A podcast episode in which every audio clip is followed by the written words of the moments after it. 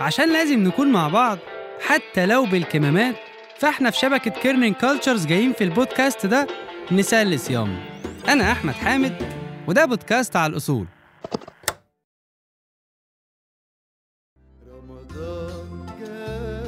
رمضان شهر الخيرات أكيد شهر الحكايات ده كده كده. رمضان كمان شهر الذكريات وبطولة العالم في العزومات. وعزومات يعني كنافة بالجبنة كنافة بالمانجا كنافة بالنوتيلا ويا عالم السنة دي هتبقى بإيه؟ حاجات كتيرة بنلاقي نفسنا بنرجع لها ونعملها كل سنة في شهر رمضان من غير ما نفكر. في كل حلقة هعرفكم على طقس من طقوس رمضان والتاريخ العجيب اللي وراه.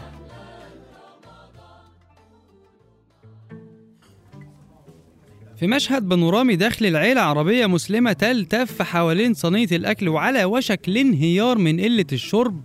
يمسك الوالد هاتفه الخلوي ويطلب من ابنه الأصغر إنه يطلع له رقم ابنه الأكبر. الموبايل بيرن وبعدين بيفتح. قال له ها محمود يا ابني بقيت فين؟ قام قايل له أيوه يا حاج أنا أهو خلاص أهو راكب توك توك وجاي على طول. طب انجز يا ابني عشان المدفع قرب. يلتفت عمه أبو محمود لابنه الأصغر ويقول له أهو طاجن البامية اللي أمك عاملاه ده ما يحلاش إلا بشوية طرشي من اللي أخوك جايبه ده. الباب بيفتح. السلام عليكم يابا أنا عندي خبرين واحد حلو والتاني حادق. طب ابدأ بالحادق يا ابن أمك. بصراحة أنا ما لقيتش طرش يا حاج بس جبت لك بابا غنوج.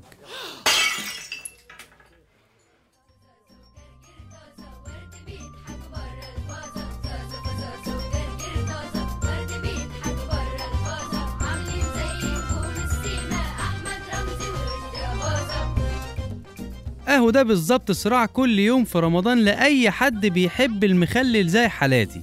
والمخلل وإن كان موجود في بعض الدول العربية إلا إن فكرة المقبلات اللي بتفتح نفسك على الأكل موجودة في العالم العربي كله. خلينا نبدأ بهرمون السعادة ودوبامين السفرة. المخلل؟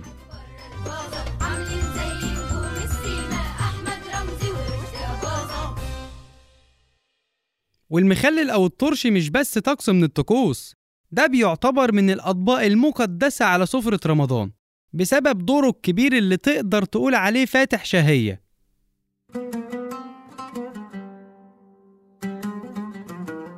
وبالرغم من إن أصل كلمة مخلل عربي وهو كل ما ينقع في الخل إلا إن كلمة طرش راجع أصلها للغة الفارسية واللي بتعتبر أول لغة أجنبية عرفها العرب بسبب جغرافية المكان واللي هي في الأصل طرش بحرف الت. ومعناها المالح أو الحامض.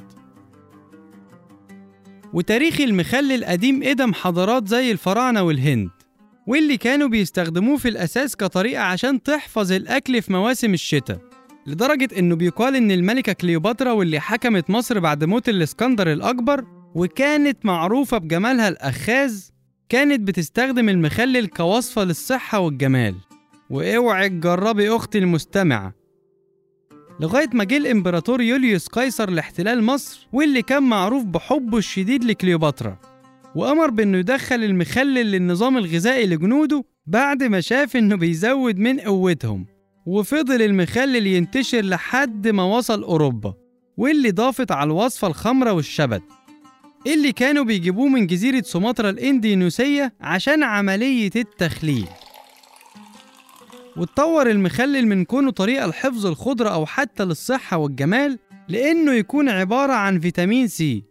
وكان من أوائل الناس اللي استخدموه كفيتامين سي هو البحار أميريجو فيسبوتشي واللي كان مسؤول عن سفن كريستوفر كولومبوس اللي اكتشف أمريكا.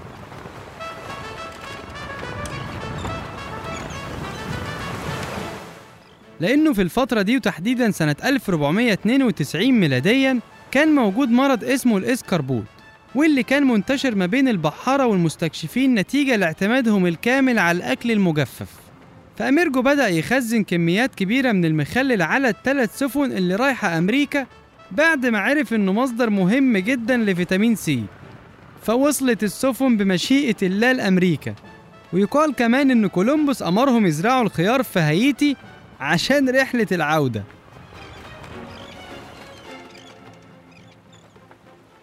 سنة 1809 عرض نابليون المعروف بغزواته الكتير.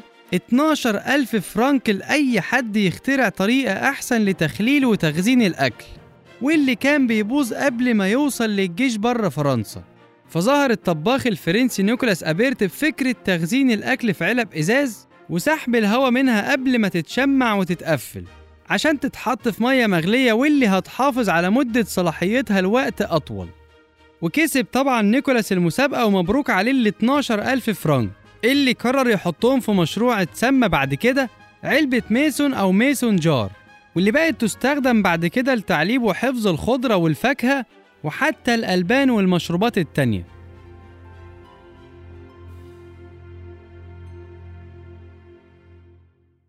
ومن ساعتها يا سيدي والترشجية بيتفننوا في صناعة المخلل.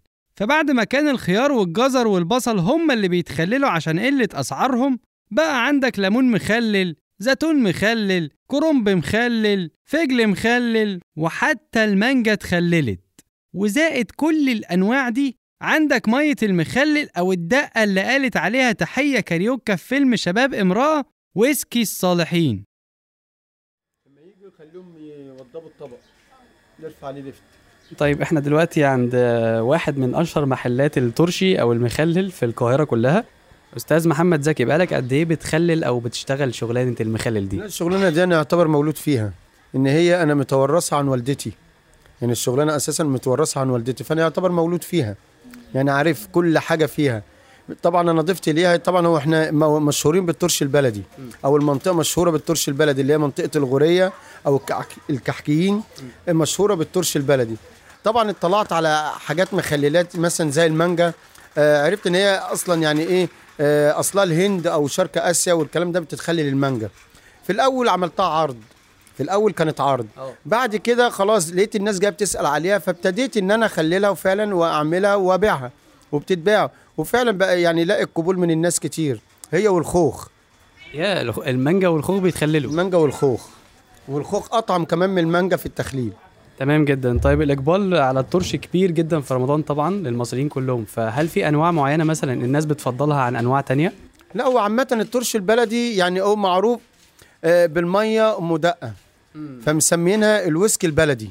يعني هي معروفة كده بالويسكي البلدي. حضرتك انت لو بصيت كده مثلا في المحل هتلاقي إن في أزايز الأزايز دي مية بس. مية بدقة فطبعا بيبقى عليها حبهان وعليها جوز التيب الحاجات دي طبعا يعني من غلوها دلوقتي آه ما بقيناش نعملها بقينا نعملها أزاز ليه اللي راغب فيها بنبيعها. أيوة. إن طبعا الحاجة دلوقتي بقت مكلفة جدا. طبعا طبعا.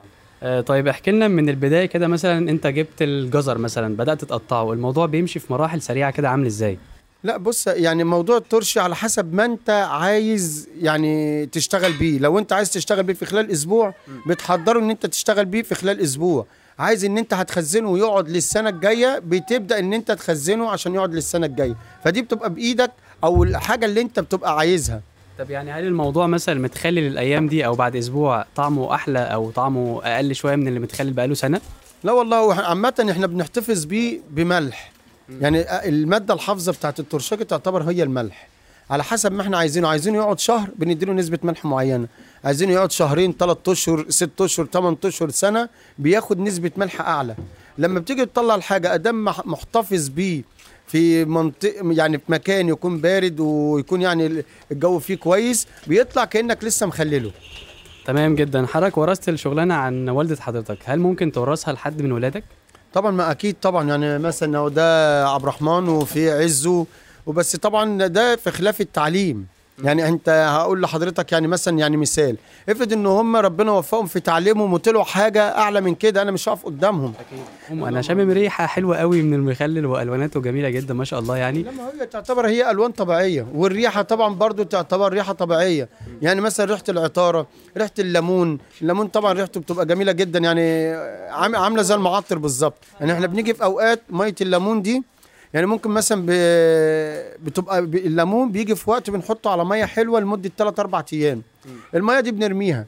أنا ساعات بقى ما برميهاش. ممكن أحتفظ بيها أجي ارشها مثلا وإحنا بنمسح أروح رشش شوية بتعمل ريحة كويسة. دي بقى لا هي أنت بتروح تشتري معطر. صح. فده معطر يعني جاهز يعتبر. في أي جديد في المخللات مثلا السنة دي غير المانجا و... غير المانجا وال... والخوخ؟ والله هي السنة دي بصراحة يعني الواحد يعني من الجو كده كان يعني مش هقول لك في نسبة إحباط. لا يعني الواحد خلاص يعني ما ما بحثتش السنة دي عن حاجة جديدة. لكن السنة اللي فاتت كان الجديد البلح. خللت البلح؟ البلح آه بيتخلل وبيتعمل بطريقة زيه زي كأنه بيطبخ بس بيطبخ بحاجة حادقة. دي دي بيتعمل في العراق. وفي لا في بسلة بقى وفي القرنبيط وفي الكرنب. الحاجات دي معروف. في 122 نوع من المخللات بيتخلل. فبتبقى موجودة أنت بس بتعمل الحاجة اللي الناس ما تعرفهاش.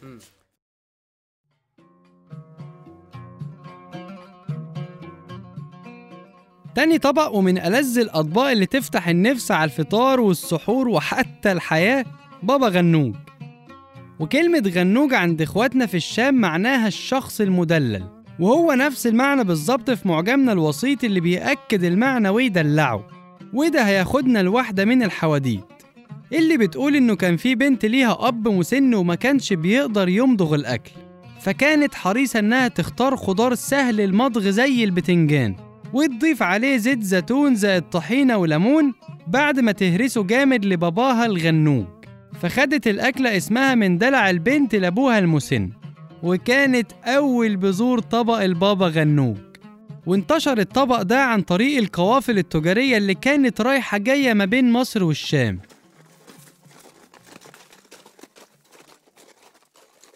ومش بس البابا غنوج اللي جالنا عن طريق الشام. جالنا كمان الفتوش. وتخيل أصل الفتوش الكيوت ده راجع للأسف للفتنة الطائفية اللي حصلت ما بين الدروز والموارنة سنة 1860 في سوريا ولبنان.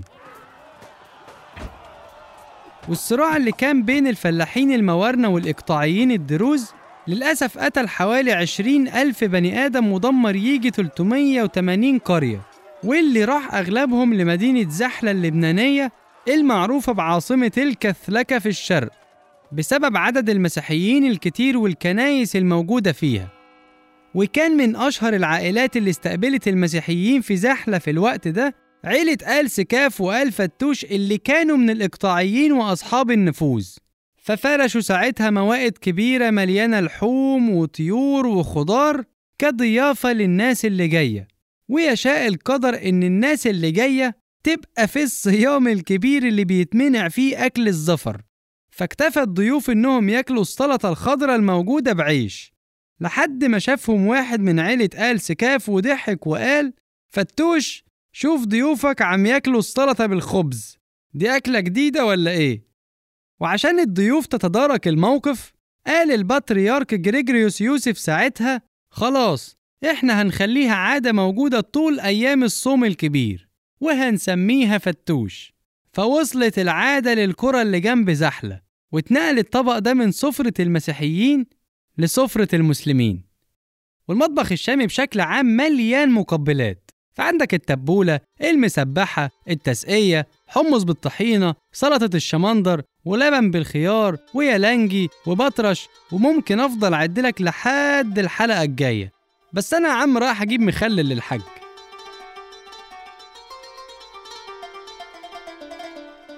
ودي كانت حلقتنا النهارده ونتمنى يا رب تكونوا اتبسطتوا. استنونا الحلقة الجاية ومشوار جديد لبلد عربي جديد. الحلقة دي من إعداد وتصميم صوتي أحمد حامد ساهم في الكتابة محمد يحيى تحرير نادين شاكر تدقيق حقايق لينا الديب دعم تحريري شهد بن عودة وهبة عفيفي إشراف صوتي محمد خريزات ومكساج بول ألوف غنى وعزف الموسيقى لعمر كروان وأغنية رمضان جانا الفابريكا باند للمسرح الغنائي وكان معاكم على الحديدة أنا أحمد حامد. والبودكاست من إنتاج شبكة Kerning Cultures